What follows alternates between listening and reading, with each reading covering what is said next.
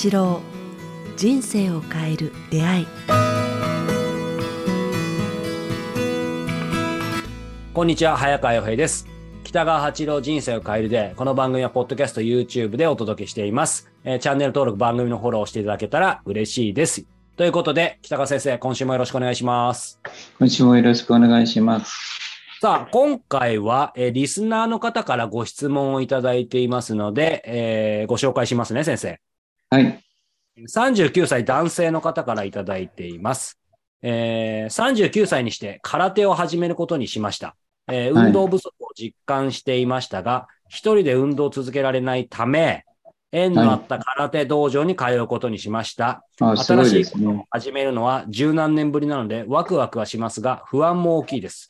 続けられるのか、怪我をしたらどうしよう。若い子たちと打ち解けられるのだろうか。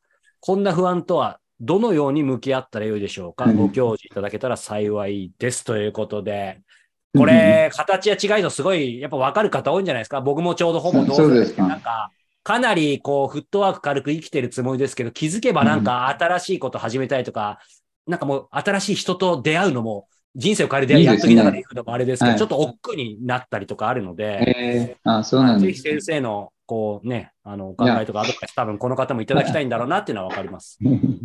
大河君は最近、その、新しく始めたっていうことは、な、何かあるんじゃないですか？同じように。うーん、まあ僕は始めてはやめてみたいなことだとすると、やっぱりまあ英会話とかだったり、うーん、でも大きく、なんかこの方のようにから、空手、例えばなんか新しいスポーツ始めたとか、全くゼロからっていうのはないかもしれないですね。ああ、私、そういう意味では、42歳の時に、あ41歳かの時に、40日断食やったのは全く新しいことでしたね。まあそうですよね。はい。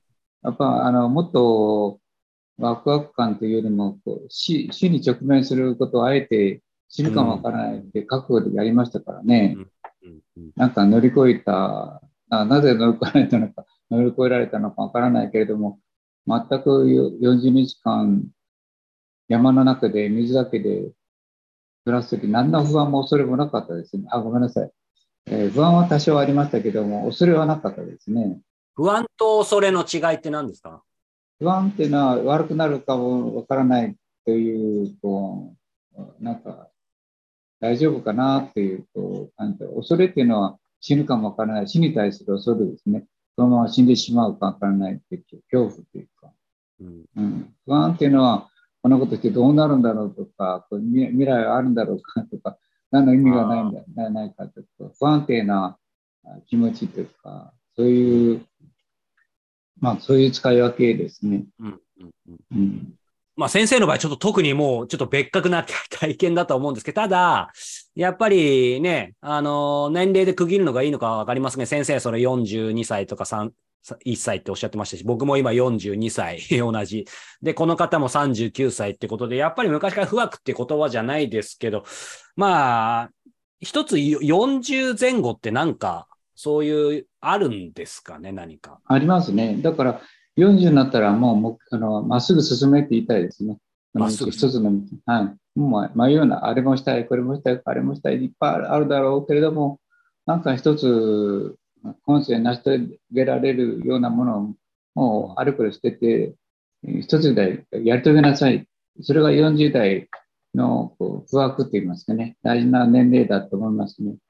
だから不惑っていうのは、こう、あと残りを覚悟して生きるっていうことを不惑だといいんだと思いますよ。うん、だからこう迷うなって言いますかね。そうですね。はい。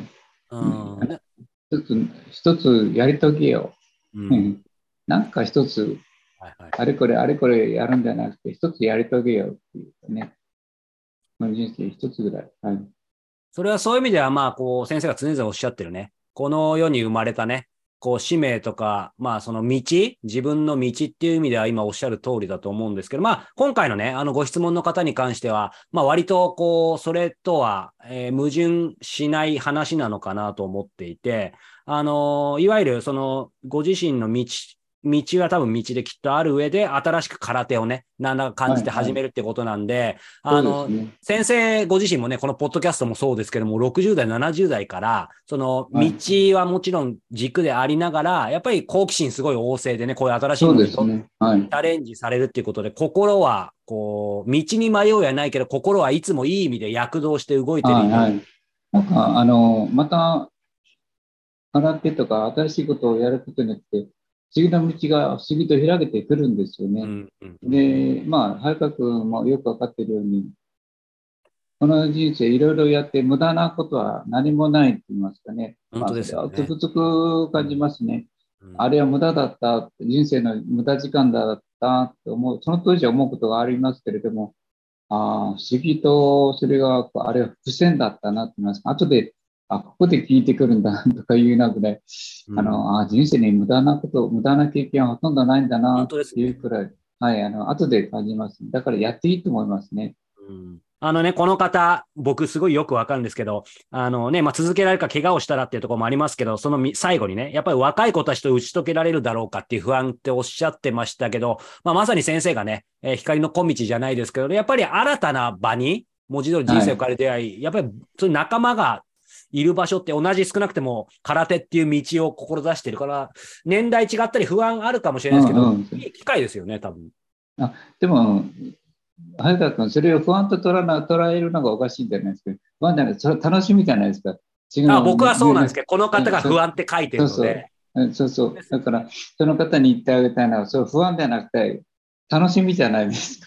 ねえでもね、僕も偉そうに今だったらそう言いますけど、ほら、先生の勉強会もともと行かせていただくとき、そう、ワクワクだけど、ちょっともう何度も言ってるように、僕、人とあの関わるのが、あの、大人数の苦手。苦手な、この方の気持ちね、すごいわかるんです。もうなんか憂鬱で、みたいな。あそうなんですか。なので、ちょっと背中を押していただきたいですね、この方の。あいやいや、絶対それは面白いし、楽しみだと思う。新しい道が開けるし、新しい人と出会うし。で、もう一つ言うなら、僕67で、あの、サックス始めましたもんね。すごい。はい全く別な道でもうやったことないっていうかな、音感がないし、音痴だったけれども、はい思い切って高いサックスを買って、67でサックスやって、サックスはある程度弾けるようになりましたもんね。うん10年ぐらいかかって。はいはいはいはい。なんか、その時も確かに億劫だし、こんなもんやってって思いましたけども、まあ、やってるうちに楽しかったし、面白かったし、音楽が分かるようになりました。あの、前よりもね。え聞くだけじゃなくて、する方も分かるよあそうか音符とか読めるようになるし、音感も、あ、この音はここで、あこんな音が入れるといい音になるんだとか、こう、まあ、音楽の作曲家たちの才能っていうのをあた改めて、わあ、すごいなとか思うようになってきたから、幅が広ま広くなりましたね。ー、そうですね。はいはい。音楽受け入れるっていうか。そう考えると、本当、先生おっしゃってたように、もう、む無駄なことないですよね。はい、音楽する人たちを認めるようになりましたもん。やっぱだあの歌詞が好き嫌嫌いとか、作歌が嫌いじゃなくて、うんいやー、みんなすごいなーっていうか、音楽ってすごいんだっていう。あ、わかります。なんかこう、やっぱり自分が、あの、見る側とか、例えば本も読む側のあ、そう時は、そうそう。正直ね、やっぱり言いたい放題言うじゃないですか。はいはいはなんい。ですけど、なんか僕も自分が本を今書いてるので、前も言いましたけど、なんか書くようになると、もうとてもね、あの普段性格悪いんで、まあ大きな声じゃないですけど、やっぱりいろいろ本読んだりすると、なんだよこれみたいに思うんですけど、まあ好き嫌いとか正直当然ありますけどね、やっぱり好きじゃない、例えば小説とかでも、なんかリスペクトはするようになりましたね。あああ一冊書き上げるっていかにすごいかっていう。そうそう。で、筋書きを取って、言葉を選んで、なんかね、場面をしめて、まあ、様々なまあ才能があるけれど、やっぱり本一冊書くってすごいエネルギーがいりますもん。ものすごいエネルギーいりますよね。はい。あ、そうそう、僕ね、もう一つ言わなきゃ。陶器を始めたのも40代過ぎてからです。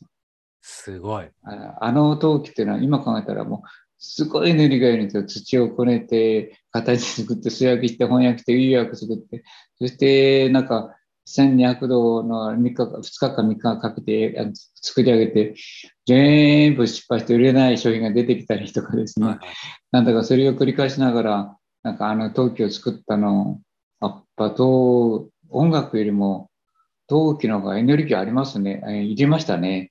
あいや、すごいですね。全く、でそれも師匠なしで本読んでや始めたんですもんね。うんうんあすごいなと思いますね、全エネルギー。そして、先生覚えてますかね？先月の週はいちょうど後ろにも今ね、ありますけど、今後、ひょっとしたら絵本作家みたいなねあ。それも、はい、楽しみですね。その方と一緒ですね。日本サッカーなのと不安と、それと、でも楽しみと、なんか、なんか、そんなの全部取り除いて、純粋に、純粋になんか、自分の意図、あれを、透明感のある意図、透明感ある字ある字と、透明感あるこう場面ができればいいなと思いますね。えーでも、そうすると、すごいですね。この方のちょうど先生、あんま年齢言われたら嫌かもしれないですけど、ちょうど倍じゃないですか。あ、そうですね。はい。だはから、その中でも3、三つぐらい人生を、ある意味生きてるって感じだから、なんて言うんでしょうね。そんな、いや、そんなことないですけど、なんかた楽しみですね、こう純粋。やっぱ導きだと思う。楽しみだし、うんうんうんうんあちょっとだけ誤解したらいけないんですけど、はいしてもらいたくないけど、有名になろうとか、上手、それを見せようとか、うん。すごいだろうとか、言わせようと心は全くないですね。なんか、は出てくるものを描いてみたいっていうだけで。はい。だからそこにこう、てらいとか計算っていうのはないようにしてますね。はい。うんうんうん。じゃあまあこの方も、なんて言うんでしょう、まあ、今日の今のお話ですごく勇気づけられたと思うんですけど、やっぱりまず当然もう空手始めることにしましたってちゃんともう決めてるので、いいんですよね。すごいですよね。ね。ね、すごくいい。だから、その動機の純粋性にできる限り近づくっていう体験されるといいんじゃないですかね。私も絵本作家っていうのは、その自分の中にあるどれだけ純粋にえー絵本のにこう接することをできるかっていう、その点がやっぱあー大事で、売れようが売れまいがさ関係ないと思いますね。このか体が、体が上手になろうが上手になるまいが、その過程を楽しめばいいんじゃないですかね。筋肉つけたり、かっこよくはい形を決めたりとかは自分することに楽しめば素晴らしいな、いいなと思いますね。ありがとうございます。ぜひね、えーワクワクしていただき、まあはいね、お便りなんかもいただけたらなというふうに。えー思。っています。はい。はい。ありがとうございます。はい。そう思います。ありがとうございます。さあ、えー引き続きこの番組では北川先生のご質問を募集しております。えー詳しくは概要欄からお寄せいただけたらと思います。えーそして、えー引き続き名古屋の勉強会、明日ですね、第4回が、えー8月23日開あ催さそうなんれま。ですすね。えー健康と長寿への歩み、そして、えー最終第5号9月20日、えー新しい価値観に目覚め素敵な経営者となるということで、えー開催されます。えー途中からの、えーご受講もいただけます。えーこれまで開催された分に関しては、えー振り替えでまたご受講いただけますので、ぜひ、えーこのチャンスを、えーお見逃しなく参加いただけたらと思います。そして10月22日には2泊3日で第2回長野断食会が上稲、えー、かやぶきの館で、えー開催されます。えーはいこちら定員がございますので、えーね、直感的にピンときた方はぜひ、えーこちらもチェックしてみてそうですね。ぜひあお待ちしてます。はいさあ、そして、えーこの番組と連動している、えーご好評いただいている、えー瞑想の京都実践音声プログラムも、えー引き継ぎリリースしています。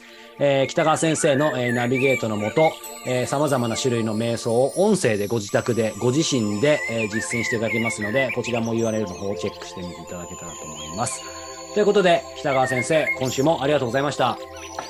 ありがとうございました。